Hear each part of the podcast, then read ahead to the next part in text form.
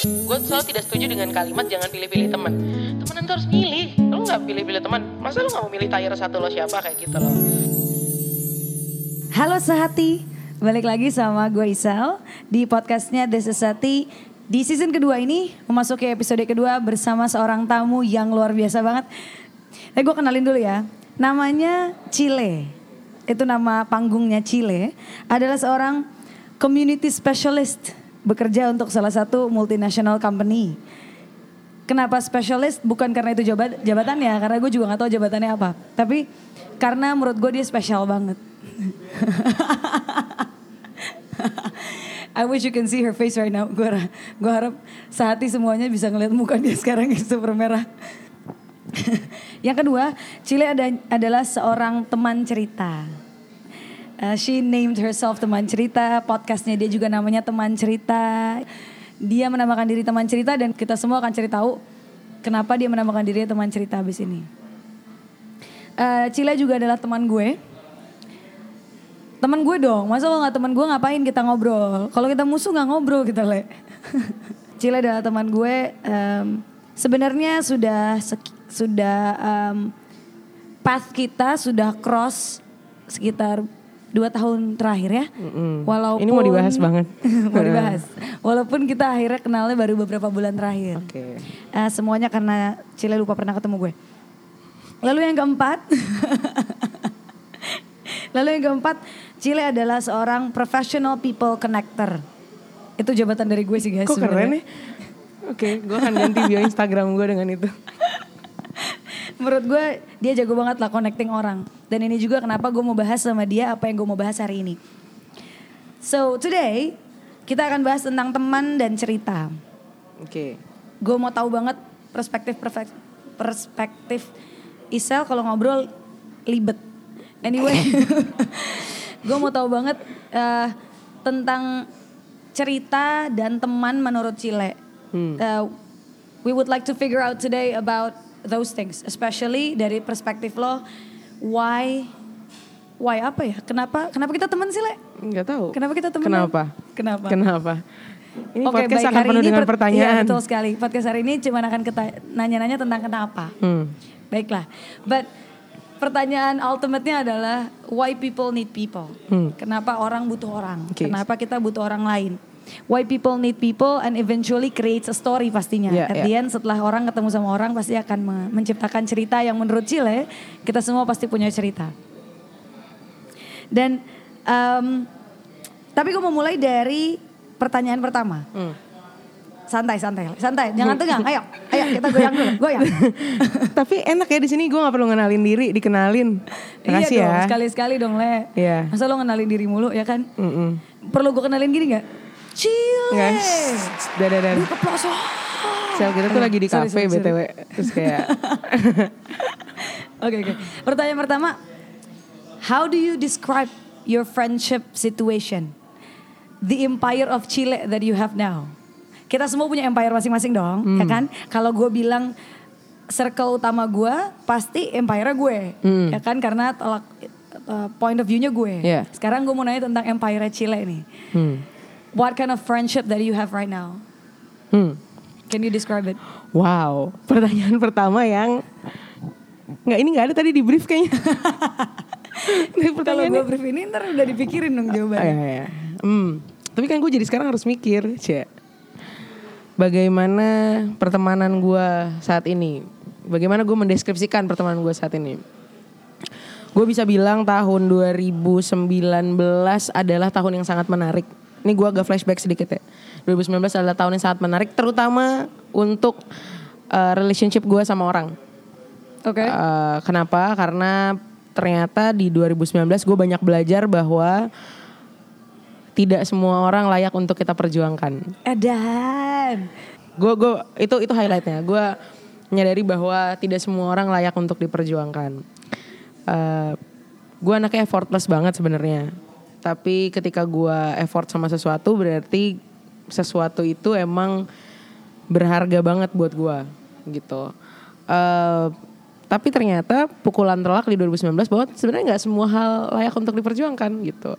Jadi kalau misalnya sekarang gue menjelaskan seperti apa sih sebenarnya pertemanan gue saat ini? Gue bisa bilang bahwa orang-orang yang berada di sekeliling gue saat ini adalah orang-orang yang worth to fighting for. Tuh. Edan, mantap.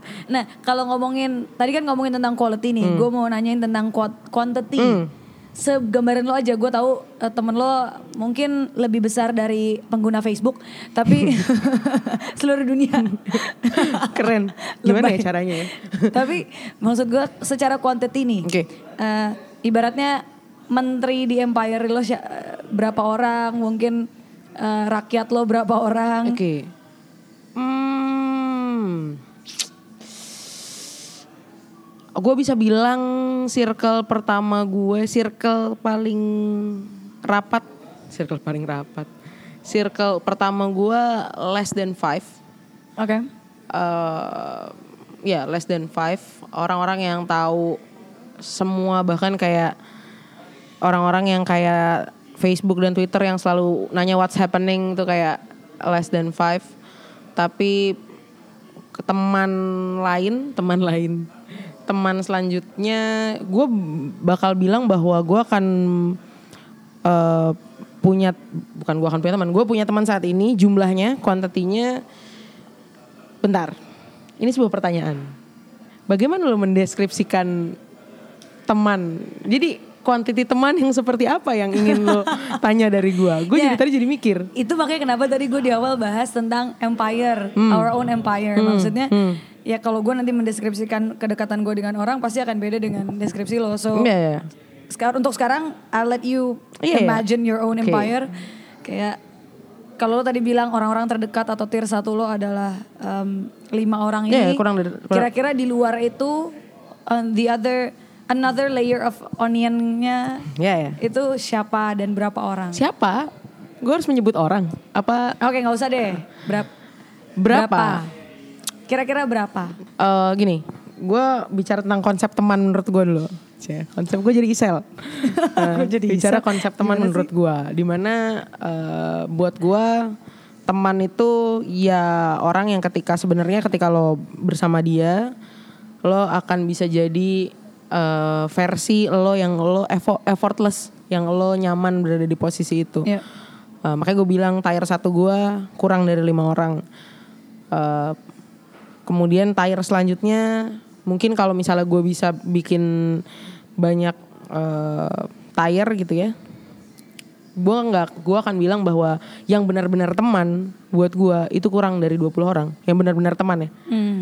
Eh, yang lainnya iya teman, teman gua, tapi eh, kalau lo mau kalau misalnya presiden punya menteri-menterinya itu akan sangat kurang dari 20 orang buat gua. Hmm, oke oke. kayak ya udah lima orang ini tuh orang yang tahu banget di otak gue isinya apa. Orang yang kayak gue nggak perlu ngapa-ngapain, gue nggak perlu ngomong apa pun, mereka akan Tetap temen lo. tetap teman gue gitu. Em, yang sangat-sangat effortless. Terus yang tier 2-nya ya gue akan bisa bilang kurang dari 20 sih Sel. Kenapa sih I nanya see. Jumlah? Iya pengen nanya dulu. Sabar, Iya, sabar. sabar satu persatu. Nah, lanjut ke pertanyaan gue selanjutnya yang mau gue tanyakan adalah, em, kalau lo tadi bilang cuma lima nih, eh, can you please share a story yang lo paling ingat tentang one of your closest friend? Anything. Hmm. Oke. Eh ah, Well, setelah lo ceritakan, gue pengen denger misalnya kayak, why do you keep them as your friend? Oke. Setelah cerita itu mungkin. hmm.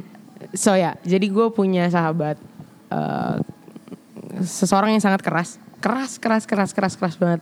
Kalau Patrick apa lo temenan sama Batu? kalau lo kenal sama gue, lo akan tahu bahwa gue sangat tidak keras gitu, sangat 180 derajat dari kerasnya orang ini gitu. Eh, dia sahabat gue dari SD.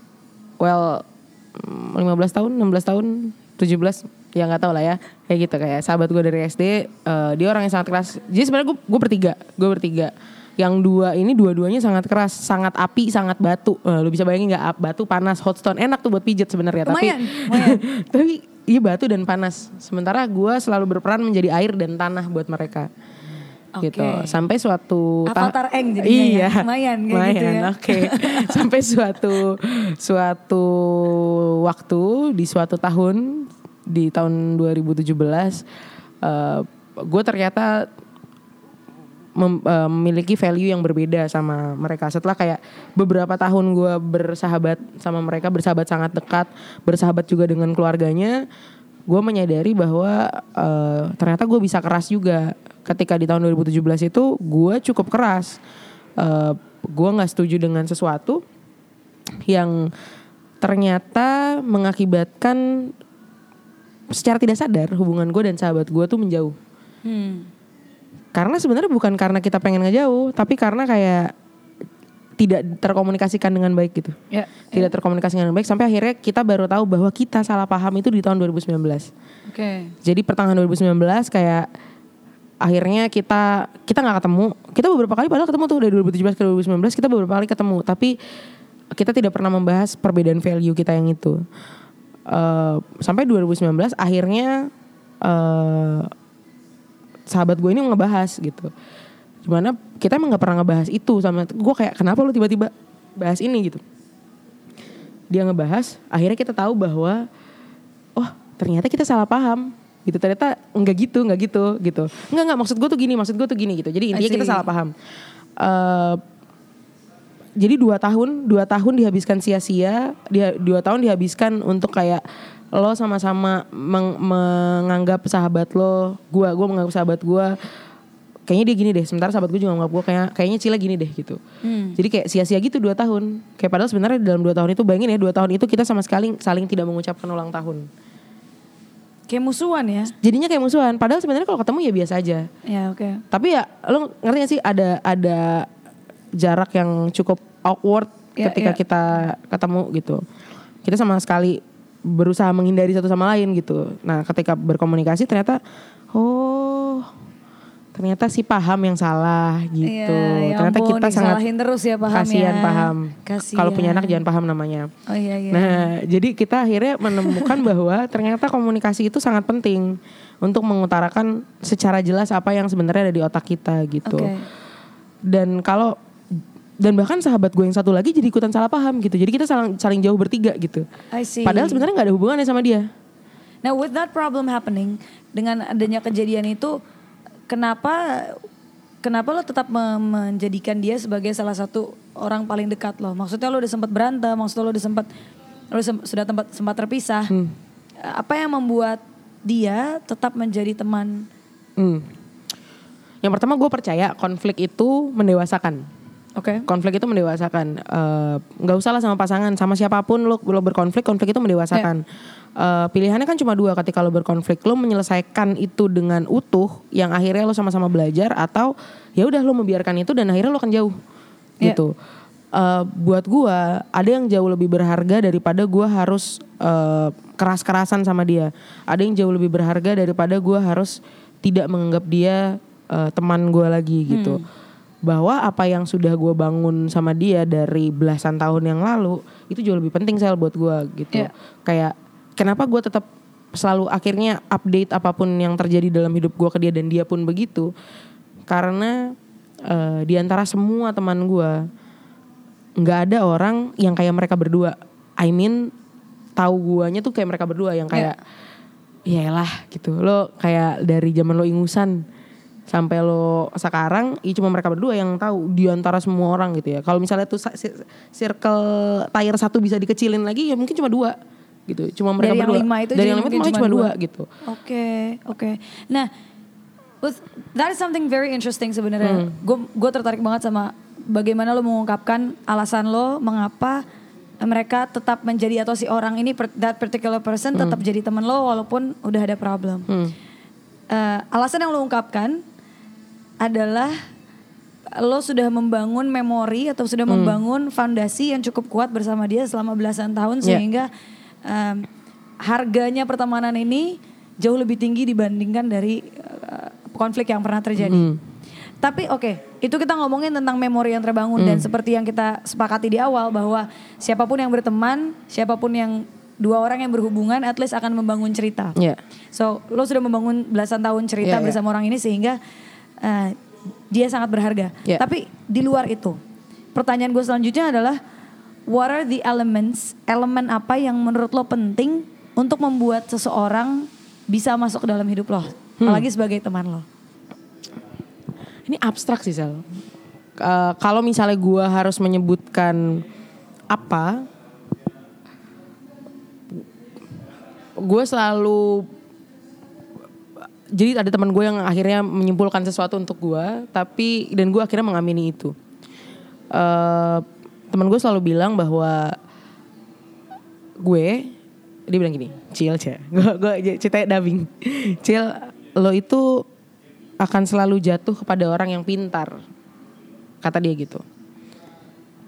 Eh, dalam bentuk apa pun, lo akan suka sama cowok yang cerdas, yang pintar, lo akan berteman sama orang-orang yang pintar, yang cerdas, karena basically lo suka ngobrol, dan gue mengamini itu. Eh, gue sering bilang bahwa kebutuhan gue akan deep talk itu sangat tinggi. Dan menurut gue orang-orang yang bisa tahan deep talk sama gue berjam-jam adalah orang-orang yang pintar. Hmm. Lu merasa dipuji gak? Eh, Sedikit ya?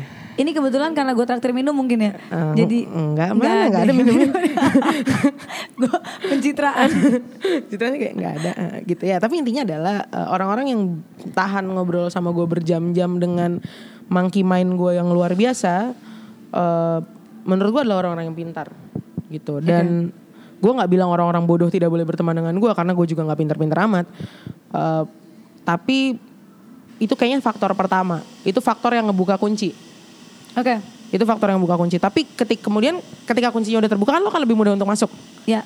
ya kan Eh, tapi gue bisa nggak tahu ya gue yang tidak peka ini tapi bisa tahu bahwa ada orang-orang yang memang sok pinter maksudnya sok tahu sok hmm, sok fit in gitu loh kebayang gak sih Trying too hard gitu Iya, ya kelihatannya. iya, kan? kelihatan banget Berusaha gitu. terlalu keras. Eh, sama orang-orang yang ya udah dia natural aja dia effortless untuk menjadi pintar Ya. nggak salah untuk berper- berperilaku seperti itu dan akhirnya gue bisa menilai bahwa orang tersebut pintar itu mungkin satu sel jadi kayak eh, itu ngebuka kunci aja tapi kalau misalnya lo ketok-ketok ada orang-orang yang berjuang dan ngetok-ngetok juga ya, ya akan gue persilahkan masuk anyway Akan masuk. gitu tapi lebih lama aja Nah yang menarik, again yang menarik dari jawaban lo menurut gue adalah bagaimana lo meselaraskan pintar dengan kebutuhan lo untuk deep talk atau kebutuhan lo untuk ngobrol. Hmm.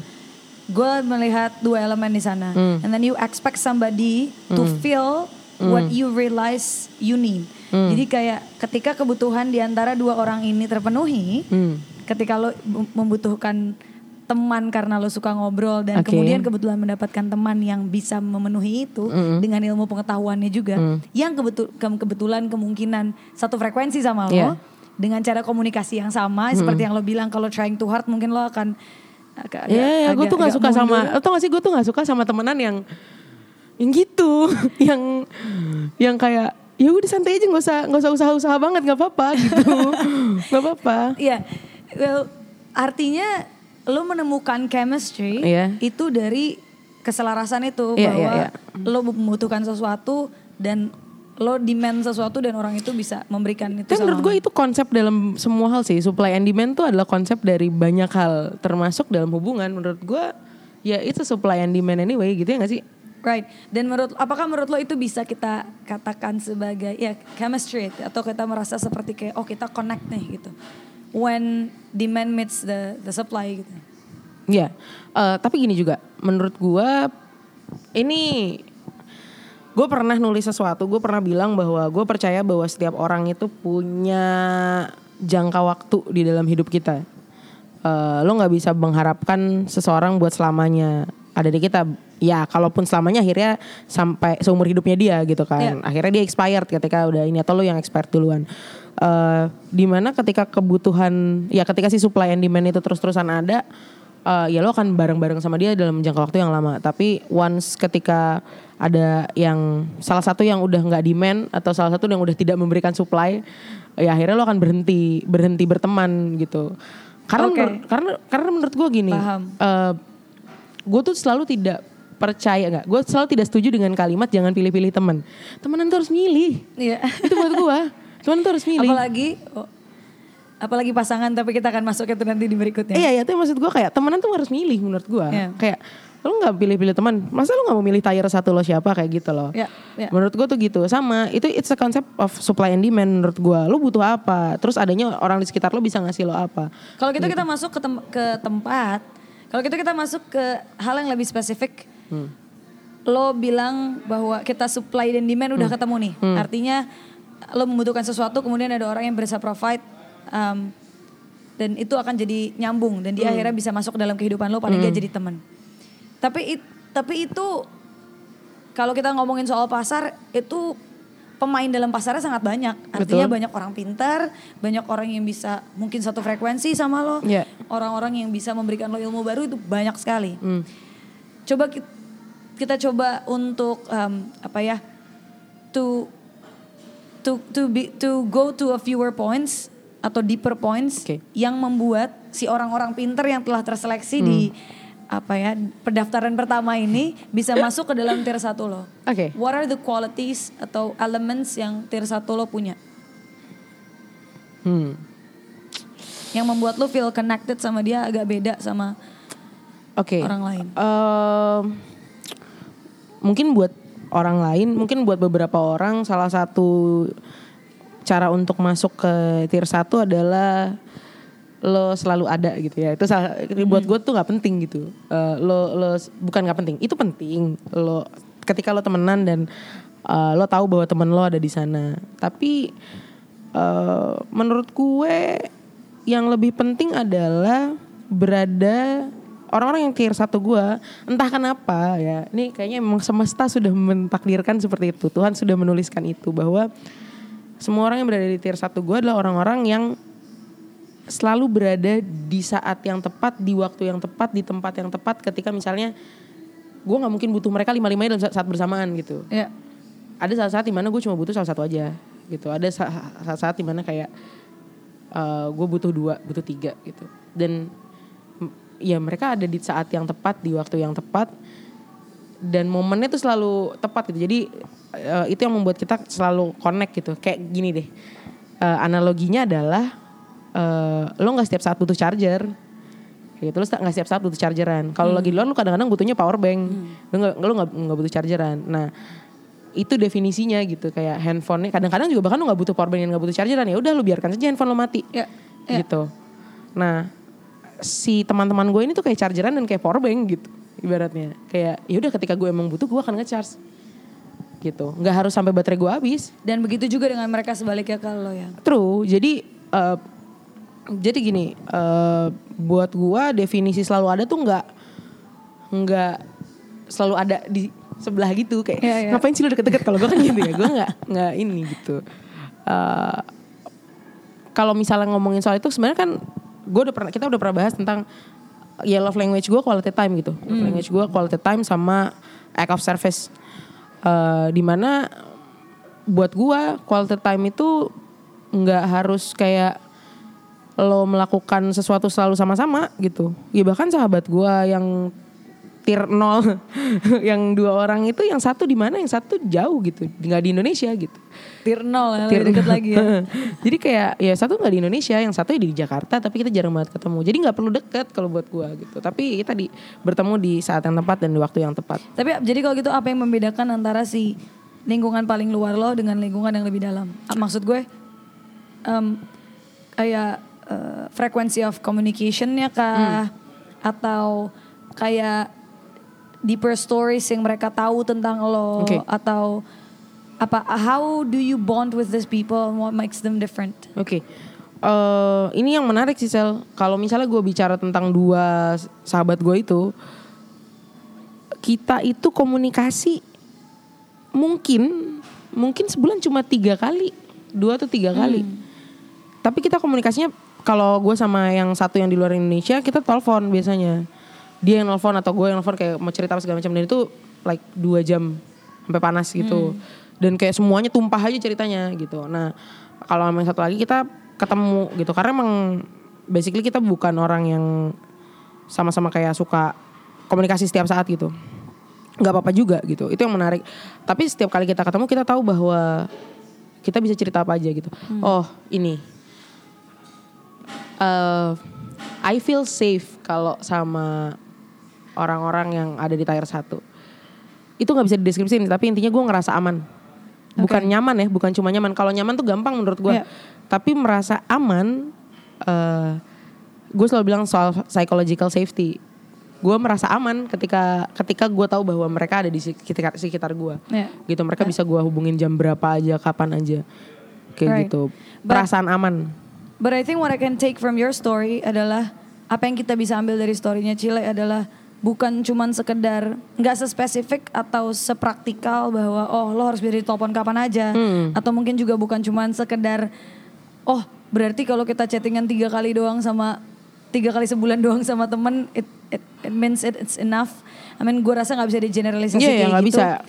Em, poin yang paling pertama yang gue pengen ambil dari cerita lo adalah you know what you want and you know what you need. iya ya Ketika lo berteman, lo sudah datang dengan mengetahui diri lo sehingga lo tahu bagaimana cara bonding sama teman-teman Iya. lo.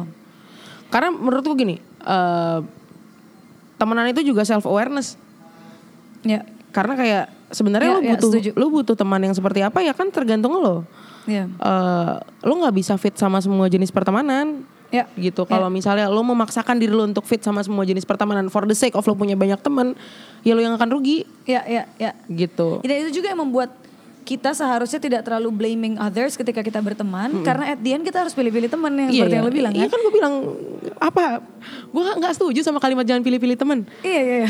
Kayak- Maksudnya ketika lo bertemu dengan teman yang akhirnya menyebalkan dalam tanda kutip, Iya. instead of nyalahin mereka, lo bisa mengerti dengan konsep tadi self awareness dan konsep tentang apa yang lo butuhkan. Ketika lo bertemu dengan orang yang ternyata nggak meet demand lo atau tidak memberikan uh, frekuensi yang baik buat lo, dan memang dia mungkin bukan teman yang cocok. Iya Kita kita tidak perlu menyalahkan dia melakukan apa sama Iya, lo iya. atau segala macam. Setuju. And it's okay banget untuk uh, apa ya me- me-eliminasi dia dari kehidupan kita. Hmm. At the end kita pilih-pilih teman kan? Iya ya, ujung-ujungnya tetap milih teman. Tapi gini, sebenarnya kan bukan milih dalam artian lo nggak mau temenan sama orang-orang, enggak. Iya, betul. Bukan Setuju. itu konsepnya. Bahkan kayak gue tuh SMP SMA dijuluki social butterfly, maksudnya kayak setemen gue se tiga angkatan ke atas, tiga angkatan Gue ke udah bawah. bilang temen lo sejumlah pengguna Facebook di dunia. Semua seluruh dunia. ya, tapi eh, buat gua temenan kan ada tiringnya gitu lah. Ada Iya. ada lu punya lu punya levelingnya, lapisan-lapisan, ya. ada levelingnya gitu. Lu lu lu punya level semakin da, semakin dekat lo dengan seseorang, berarti semakin dalam cerita yang lo bagikan gitu. Iya. Ibaratnya mungkin gue bisa berbagi sama lo misalnya A sampai Y gitu misalnya. Tapi sama siapa gue bisa cuma bisa A sampai D. Bahkan A aja belum tentu gue bagikan Iya, kayak iya, gitu. iya, iya. Paham, paham, paham. Gitu saya. Anyway setelah 30 menit pertama kita bahas 30 tentang cerita menit? Gue baru mau masuk ke the ultimate question for tonight actually. Tonight? Emang ada yang Emang- dengerin Gak ada yang dengerin pagi? Ada dong. Gimana sih Sal? Gimana sih, Oke. Sal? Untuk hari ini maksudnya untuk Iya. kali ini. Setelah kita membahas tentang elemen penting untuk punya teman, kita harus pilih-pilih teman. Let's go back to the root. Kenapa sih kita sebenarnya butuh teman? Kenapa sih kita butuh orang lain deh? Gak Hmm. usah teman gitu maksudnya. Kenapa kita butuh berinteraksi dengan orang lain? Kayak menurut lo gimana? Hmm. Ada alasan kenapa manusia disebut makhluk sosial. Coba dikatakan lagi, katakan lagi. Lebih tegas, Le. lebih tegas. Ada alasan kenapa manusia disebut makhluk sosial. Alasannya? Eh, gini. Kalau misalnya kita flashback ke pertama kali kita lahir, Ya. kita lahir dari manusia lain itu yang pertama. Eh, kita bukan Adam dan Hawa yang diciptakan gitu aja gitu sama Tuhan. Dan kayak kita lahir dari manusia lain kita dilahir manusia lain itu dibantu melahirkan kita oleh manusia lainnya. Kemudian kita kecil dimandiin sama orang lain sampai akhirnya ketika mungkin nanti kita udah eh, berpulang kita udah meninggal kita juga akan diurusin sama orang lain. Gak mungkin lo tiba lu terus meninggal habis itu lo masuk peti atau ngubur diri lo atau ngebakar diri lo sendiri kan gak mungkin. Menurut gue itu alasan paling ultimate eh, kenapa manusia disebut makhluk sosial. Tapi alasan lainnya adalah eh, manusia itu punya kebutuhan kebutuhan-kebutuhan sosial. Kayak misalnya siapa sih yang nggak siapa sih yang nggak suka diperhatiin? Ya. Orang gila mana yang nggak suka disayang ya mungkin orang gila beneran gitu eh, orang mana sih yang nggak suka punya eh, kedekatan sama orang, Iya. dibantuin dan lain-lain Ya. gitu. Menurut gua kenapa manusia butuh orang? Eh butuh orangnya benar. Kenapa kenapa kita butuh orang lain adalah karena ya emang sesimpel kita nggak bisa hidup sendiri. Dari awal kita lahir sampai kita nanti udah nggak lahir lagi agak aneh. Apa sampai nanti kita udah meninggal Sama kita tadi. udah nggak lahir lagi.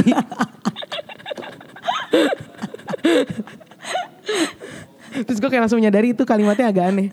Dari awal kita apa tadi? Lahir sampai, Sampai? kita udah nggak lahir lagi tadi gue bilang. agak aneh bahasnya. Tapi maksudnya sampai kita udah meninggal, sampai kita udah tidak hidup lagi, hidup kita itu selalu beriringan sama manusia lain gitu. Dan Ya, ya. kenapa kita butuh manusia lain ya? Ya sesimpel itu nggak sih? Maksudnya se, se- pasti kita pengen punya waktu-waktu yang private, waktu-waktu yang di mana Iya, iya. kita sendirian gitu. Tapi abis itu lo akan stressful kalau misalnya itu lo jalani selama 10 tahun gitu lo hidup lo jalan kayak gitu ya mati. Itu hal yang gue penasaran juga sih, Le. Bikin gue penasaran maksudnya. Heeh. Apa yang akan terjadi sama kita kalau kita em, tidak berinteraksi sama orang atau Nggak tidak punya gua. teman? Gue nggak tahu. Gue nggak tahu. Nggak nggak. Maksudnya maksudnya gue nggak tahu apa yang akan terjadi.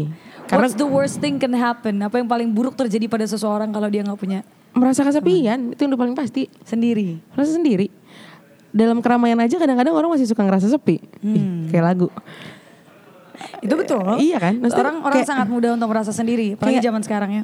Rame hidup lo rame tapi lo ngerasa sendirian aja itu masih sering apalagi misalnya lo nggak ber- berinteraksi sama siapa pun Ini ada penelitian nih, Le. ah oh iya ini kan apa ya, gue mau tahu pendapat lo. Heeh. Tahun 1944 di Amerika Serikat, itu Indonesia belum merdeka belum kebetulan, Eh, masih lagi mikir. Mm-mm. Kenapa sih kita dijajah mulu nih baru gitu, baru mikir gitu. Eh, durasi sel ada penelitian. Uh, although gue sampai sekarang masih belum menemukan sih ini dari mana penelitiannya. So kalau misalnya ada yang tahu, please, please kasih tahu. Tapi gue udah dengar penelitian ini dari lama banget dari gue SMP SMA dan sangat-sangat menghantui gue. Penelitiannya tahun 1944 sekitar 30 sampai 40 bayi Mm-mm. dikorbankan sih kalau menurut gue makanya ini agak-agak menyayat hati tapi mereka di- dimasukkan ke dalam sebuah eksperimen di mana neni mereka atau si pengasuhnya ini hanya memperbolehkan penggantian popok dan pemberian makan untuk memastikan kesehatan mereka. Hmm. Jadi sentuhan kepada si anak, sentuhan fisik terhadap anak-anak ini atau komunikasi bahkan kepada si bayi-bayi ini hanya diperbolehkan sesuai kebutuhannya saja. Yang penting mereka tetap sehat secara fisik, Hmm. secara jasmani mereka nggak boleh sakit. Dalam cuman waktu beberapa bulan, setengahnya meninggal. Le. wah Beberapanya lagi, gue pengen nangis deh Iya kan? sedih Sedih banget ya. Ini juga menghantui gue sangat amat. Hmm. Sel, kenapa sih lo cerita Iya kan? ini akan menghantui gue seumur hidup Ada sumpah hubungannya sama ceritanya. Iya, iya. Kemudian setelah itu eksperimennya em, semacam dihentikan sehingga mereka dikeluarkan dari area eksperimen itu setelah umur mereka bertambah dong pastinya. Dan masih ada beberapa bayi yang ikutan meninggal juga walaupun sudah keluar dari arena eksperimen. Jadi otak manusia bahkan otak manusia tidak dapat berkembang dengan baik tanpa sentuhan. Wow. Dari bayi terutama. keren Luar biasa ya. Tanpa sumpah, sentuhan, tanpa sentuhan otak manusia tidak bisa berkembang dengan baik. Otak tidak bisa berkembang dengan baik, artinya pertumbuhan fisiknya juga nggak bisa berkembang dengan baik. Artinya Hmm. mentalnya apalagi psikologisnya juga terganggu dan kalau misalnya dibiarkan long term they die. Itu pada bayi, itu pada bayi dan anak-anak. hmm. gue menghela nafas barusan ya, kalau terjadinya di dewasa, jadinya depression dan unhappiness, merasa sendiri. hmm. Oke, gue baru baca buku tadi pagi. Di buku itu menuliskan bahwa kita memang manusia tidak bisa mati dari eh, kit- fisiknya basically tidak bisa mati karena ketidakbahagiaan. Iya Tapi nggak bahagia bisa bikin kita mati. oh bener Nggak bahagia emang nggak bikin kita mati. Nggak kayak kayak kanker gitu misalnya itu menggerogoti tubuh Iya, kita, iya, terus iya. kemudian jantung kita berhenti dan kita mati. Mati itu bukan karena nggak bahagia, tapi, Tapi karena nggak bahagia, bahagia kita bisa mati. Gue tiba-tiba gloomy gara-gara penelitian tadi tapi, Tapi, jadi gampang banget dipercaya. Maksudnya jadi bisa dipercaya dan valid that- bahwa that makes sense karena anak bayi itu kalau misalnya lagi demam ya pertolongan pertama yang dilakukan adalah skin to skin ya betul. jadi ya biar dia ini dulu eh, merasa disentuh sounds wrong tapi eh, Nggak, ini dalam konteks bayi ya Iya, guys. iya, iya. Sama orang tuanya dipeluk iya maksudnya. ya gitu dipeluk skin to skin dan eh, itu yang harus dilakukan untuk menyelamatkan bayi itu pertama kali Skin to Dari skin. demam. Itu juga makanya kenapa setelah mereka lahir mereka harus bonding sama orang tuanya. Langsung. Langsung skin, skin to skin ya. Mm-mm. Kulit ke kulit. Hmm, mari kita tarik nafas dulu. Hmm, Fakta oke. yang barusan itu aduh menghantui gue nih seumur hidup gue gak mau temenan lagi sel sama udah kita berhenti temenan sejak sekarang kok gitu? terus jadi ada drama Oke, um, oke kalau gitu gini, how long do you think you can stand being alone without a friend? Alone physically alone ya. hmm. Kira-kira berapa lama lu bisa bertahan Le, tanpa teman? tiga hari Tiga hari straight tanpa komunikasi Iya, dan apa pun sama teman. Eh Wow. maksudnya, I mean tiga hari mutus komunikasi sama semua orang. Iya. Iya tiga, tiga hari. Tiga hari. Kayak karena itu pernah gue lakukan. I mean tentu aja untuk lo dan untuk orang lain akan beda ya. Ini kan gue Iya. nanya personal lo ya. Iya. Eh, kalau gue tanya ke orang yang Eh, mungkin kalau lo introvert, berapa lama? Wah gue sehari aja stres sih gue. Gue mah nggak bisa lah kalau gue. Hmm. Harus susah gue. Kalaupun gue nggak ngobrol sama orang, pasti saat itu juga gue akan keluar rumah, terus mungkin ke supermarket yang gue bisa paling nggak ngomong hai sama kasir. Ke minimarket untuk di selamat datang, Untuk selamat selamat berbelanja. datang. Kayak oh my god, aku punya teman. Tapi gue tiga hari, gue pernah melakukan itu. Gimana rasanya? Le? Lo tau gak tiga hari itu gue ngapain? Nonton Netflix, semua handphone gue, semua handphone gue, emang handphone gue berapa? Wow. Maksudnya semua alur komunikasinya. Bukan punya dia handphonenya guys, dia punya toko handphone. gue gua gua memutus semua alur komunikasi ke gue Eh, dan kebetulan waktu itu memang gue di rumah sendirian nggak ada keluarga gue juga gitu. Jadi tiga hari bener-bener tiga hari. Dan itu kayaknya gue lakukan dua kali. Yang kedua ya itu yang per- yang itu yang kedua. Dan itu baru terjadi 2019 ini Habis itu pas hari ketiga gue kayak nggak bisa gue kayak gini gitu kayak gue langsung cari teman Saya harus keluar dan Ya. bicara dengan seseorang. hari keempat gitu kayak langsung kayak gue harus ketemu Kalau lo divorce, kal bukan divorce, Mm. dipaksa. Dipaksa. Dipaksa. May the force be with you Oh Ya. iya. Tiga jari. Udah mas, nggak lihat orang lo Oh melakukan iya. itu tadi barusan. Kalau lo memaksakan diri untuk sendiri tanpa teman, lo paksa banget diri lo. Kira-kira sanggup berapa hari? Le? Ini kan tiga hari tadi lo udah kayak ah gitu. Tapi kalau lo paksain banget sampai mentok, kira-kira berapa hari lah? Aduh, seminggu lah. Itu seminggu udah menderita kali. gue gak kebayang sih. Tapi sekarang pertanyaannya lebih kayak ngapain dipaksain ya kalau iya, kita bisa punya teman ngapain kalau misalnya lo, iya, gitu? maksudnya kayak lo kalau punya temen kenapa? Ya gini, ini ini manusia sih. Kayak gue sering bilang sama lo kalau eh gue tahu gue temen, gue punya banyak teman gitu. Gue tahu gue punya orang-orang yang one call away yang kayak, ini gue di sini tiba-tiba gue nelfon, eh ke sini dong, juga ada yang datang gitu. Mau jam berapapun, jam 3 pagi misalnya ya Sel ya. Eh, terus spesifik ke gue. Eh, nah terus gue tahu tapi kadang-kadang kayak ini penyakit manusia sih.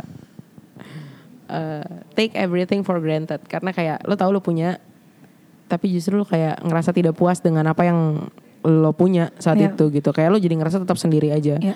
gitu padahal sebenarnya gue tahu bahwa konsepnya harusnya nggak boleh kayak gitu nggak nggak ada yang harusnya di dunia ini tapi maksudnya kayak konsepnya sebenarnya nggak kayak gitu Konsep ditumpuk konsep guys. Ya, kayak- Maaf ya.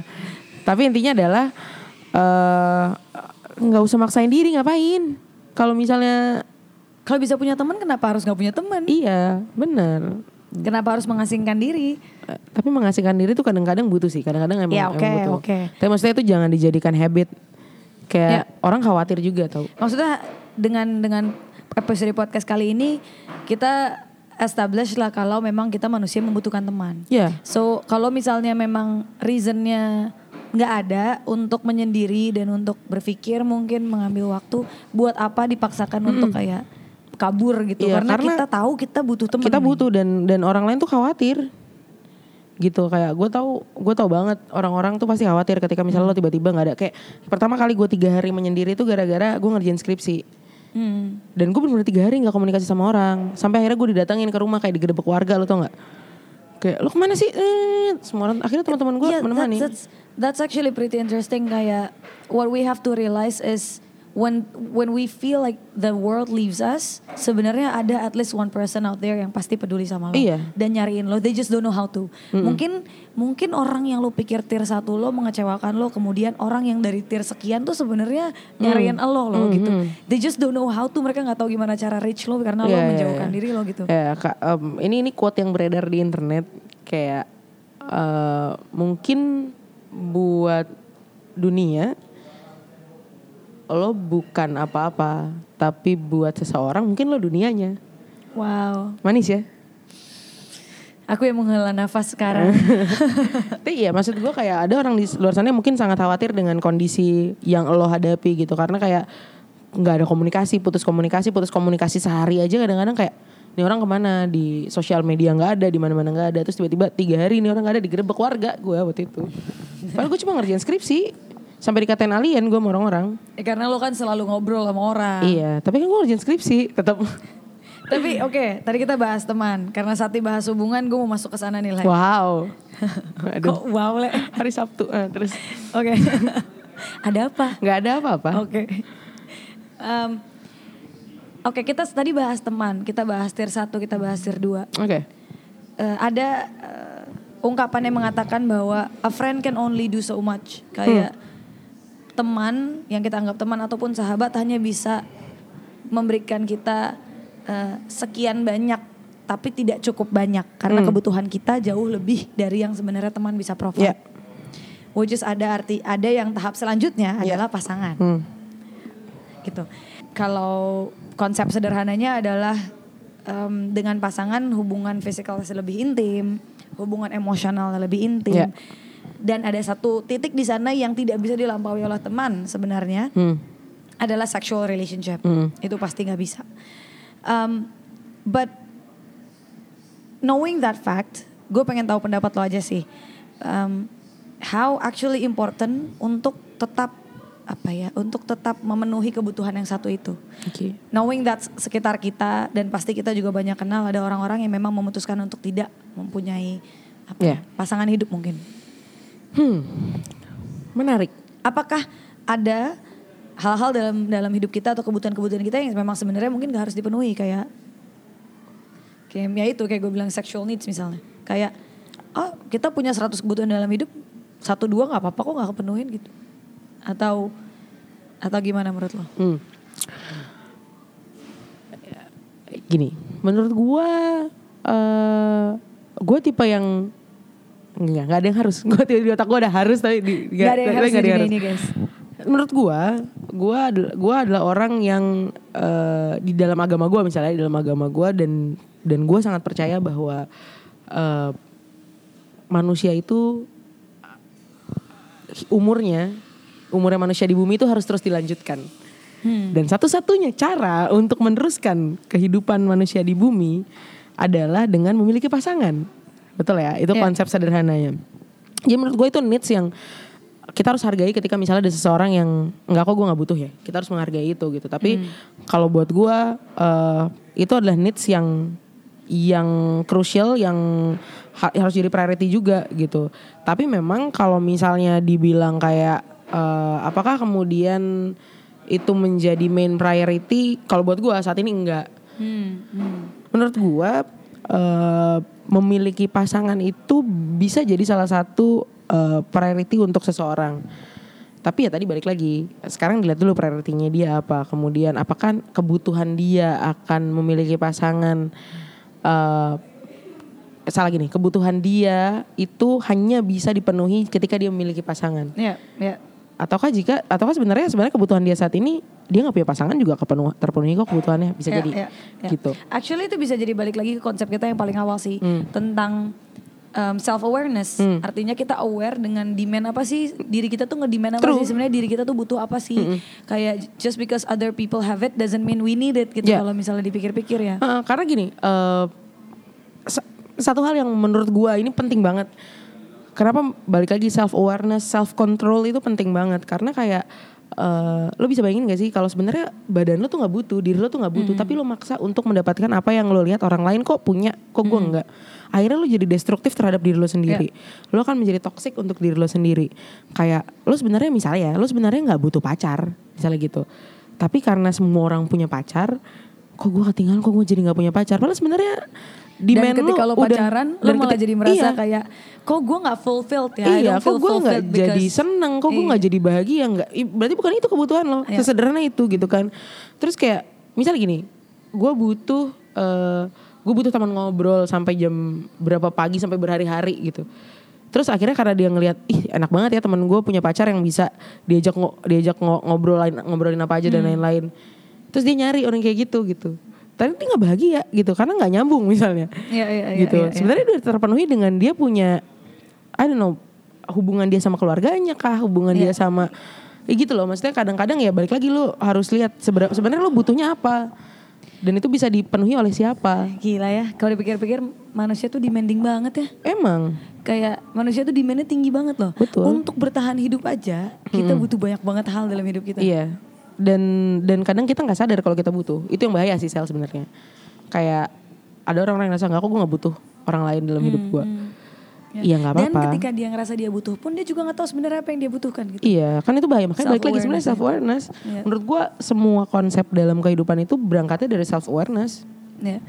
But we need too many things in life Yeah. basically. Mm-mm. And it's complicated. Kayaknya tugas kita yang paling berat adalah kita harus membuat skala prioritas dalam hidup kita deh. Dan itu sangat pribadi ya sifatnya maksudnya karena kita tahu banyak kebutuhan Hmm. yang priority apa gitu. Kalau buat gue prioritinya mungkin pasangan, mungkin buat orang lain enggak. Jadi Ya. mungkin ada yang cukup dengan mendapatkan 100 teman. ada yang cukup satu saja, ada Hmm, yang ada yang cukup mendapatkan 10k followers misalnya. Ada 10K yang followers, 4000 gua gitu misalnya udah cukup. Enggak, enggak, enggak cukup, enggak cukup guys. butuh exposure ya. Exposure. Okay. Um, okay, now you're a professional friend. Professional by lu lu mem- membrand atau memang profesi lu sekarang sebagai teman cerita Hmm. in a way. How and why do you want to be others' friends? Now that we understand that everybody needs friends, Hmm. how can we provide them gitu loh. Sama kayak bagaimana kita menjadi supply and not nggak demand, Hmm. Demand all the time gitu ya. Sebenarnya 9 enggak salah. 70% dalam kehidupan gua gua menjadi supply buat orang. Oke. kalau misalnya lo menyadari itu dan orang-orang terdekat gue menyadari itu gitu kayak 70% dari kehidupan gue 70-30 lah. Jadinya 30% gue demand. Gue tidak terlalu suka menjadi orang yang demanding sebenarnya gitu. Eh kalau ditanya kenapa gue kenapa gue mau jadi temannya orang jawabannya adalah eh oke eh, ada sebuah cerita di jauh beberapa tahun yang lalu yang sebenarnya udah pernah gue ceritakan juga di sebuah podcast. Eh, cerita mudahnya adalah saat itu adalah puncak di mana temen gue lagi banyak-banyaknya. Tapi balik lagi, gue tetap ngerasa sendirian. Hmm. Gue tetap ngerasa sendirian. Gue tetap ngerasa nggak punya siapa-siapa dan lain-lain. Eh, ada sebuah kejadian yang gagal yang membuat gue jadinya kayak enggak kok gue punya teman kok ternyata gitu dan eh gua mungkin bahasa bahasa ini klise sih tapi gue tahu banget rasanya nggak punya siapa-siapa di sekitar kita di sekitar gua. Gue tahu banget rasanya nggak mm, ketika lo butuh sesuatu nggak ada. Tahu banget gue rasanya itu. Sampai eh, beberapa hari yang lalu gue ketemu sama orang dan ketika gue cerita sama orang itu orang itu cuma bilang kayak ini lo lagi balas dendam ya? Iya gue harus menjawab itu. Gue lagi balas dendam. Gue lagi balas dendam sama diri gue yang dulu yang ngerasa nggak punya siapa-siapa. Gue lagi balas dendam sama ini ego gue sih sel kayak ego yang harus gue penuhi bahwa gue nggak bisa membiarkan ada orang yang ngerasa kesepian Alright. gue nggak bisa ngebiarin ada orang yang ngerasa nggak punya siapa-siapa dalam hidupnya Ya. kalau misalnya ada seseorang yang ditinggalkan semua sama semua orang di dalam hidupnya I wanna make sure orang itu masih bisa ngontak gue Oke. Untuk at least ngerasa bahwa oke gue bisa cerita Oke, tapi sebagai menjadi seorang teman saja itu ada layer of quality-nya Yeah. juga. Dan how how can we make sure kita tuh high quality friend untuk orang?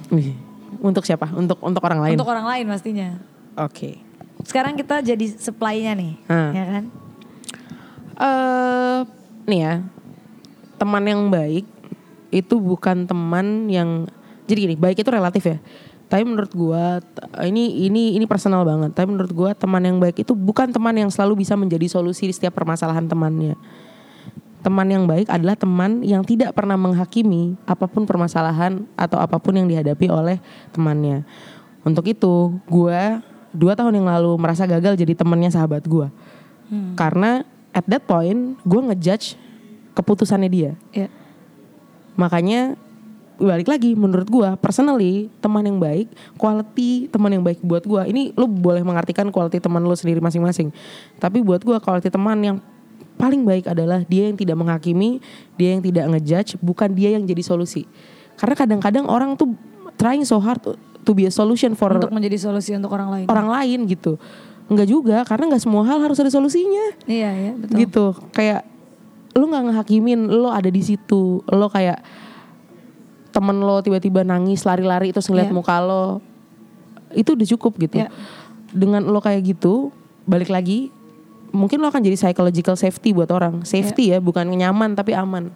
Ya, ya, ya. Pertem- karena gini menurut gua hubungan jenis apa pun termasuk pertemanan nggak ada yang nggak ada yang nyaman-nyaman aja gitu. Lu boleh bilang kayak gue nyaman kok temenan sama lo. Tapi akan ada satu poin di mana lo akan kayak oh gue nggak nyaman temenan sama orang ini. Tapi setidaknya lo nggak nyaman nggak apa-apa. Oke. tapi lo ngerasa aman gitu. Menurut gua itu quality teman. Mungkin untuk sesati di luar sana, sesati lo tau sih sekarang? Sati disebutnya ses- eh, teman-teman sati sekarang namanya sesati. sesati. Karena artinya orang-orang yang selaras dengan sati, Uh-uh. tapi kalau bersinergi dengan sati dan satu hati. uh, sa- sesati apa sehati Sesati. sesati tapi sesati ya oke Iya, itu gue juga tahu kalau itu. Mudah-mudahan tidak ada yang tersesat, Oke, ya kan? nggak apa-apa juga kalau tersesat dalam kebaikan. Oh ya ampun gimana tuh bentukannya? anyway, mungkin sesati di luar sana wondering kenapa sih kita bahasnya tentang teman padahal kan Sati ngomongin tentang hubungan. Ini actually a question and also uh, statement dari gue adalah gue percaya bahwa mempunyai teman, berteman dengan seseorang itu adalah endless learning on how to communicate with others, betul. bagaimana kita membangun bonding, bagaimana kita mempertahankan uh, hubungan yang kita punya dengan teman, bagaimana kita bersikap dan berelasi dengan sesama manusia. Dan pertanyaan gue adalah, based on your experience aja deh, Le. kayak how much does it help you dengan berteman untuk membangun hubungan-hubungan lo yang lain termasuk hubungan asmara? Hmm, fun fact, fun fact bahwa semua orang yang pernah dekat dengan gua semua berawal dari teman. Hmm. Eh, ya orang tua gue juga nyokap bokap gue berawal dari teman, Iya. gitu. Eh, Kalau misalnya ngomongin soal pekerjaan, semua berawal dari gua berteman. Iya. Ngomongin ngomongin podcast ini, kita temenan. Iya betul. Iya kan?